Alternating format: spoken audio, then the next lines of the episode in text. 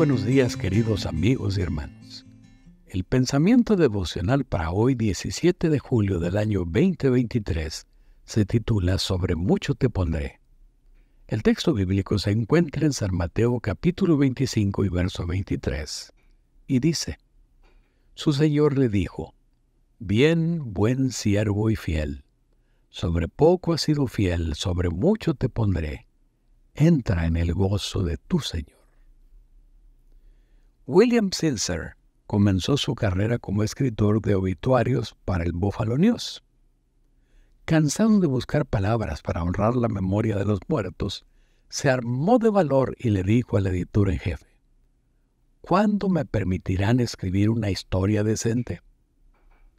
Cuenta John Orberg que con tono refunfuñón, el viejo editor le dijo, Escucha muchacho, Nada de lo que escribas será leído con tanta atención como esos obituarios.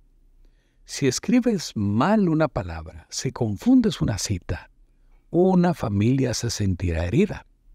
Sin embargo, cuando le haces justicia a una abuela o a la madre de alguien, haces que alguien cante una canción y te estarán eternamente agradecidos.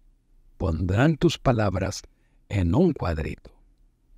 Desde ese momento, el joven Sincer comprendió que su tarea no era pequeña y se empeñó en cumplirla con fidelidad.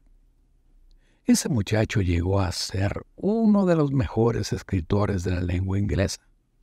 Su libro, On Writing Well, ha sido el libro de texto para la formación de una nueva generación de escritores. Si Sincer no hubiera sido fiel al realizar la pequeña pero importante tarea de escribir obituarios, no se hubiese convertido en el gran maestro del arte de pulir la prosa. Fue lo pequeño lo que le preparó para lo grande. En la famosa parábola de los talentos encontramos a Jesús dictando esta sentencia.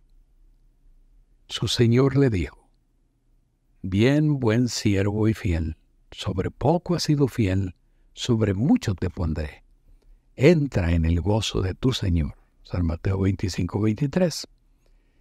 Fiel en lo poco, fiel en lo que no parece trascendental, esa es la propuesta de Jesús. Es la fidelidad en el servicio humilde lo que abre las puertas de las grandes oportunidades. La fidelidad nos augura más trabajo y la aprobación del Señor.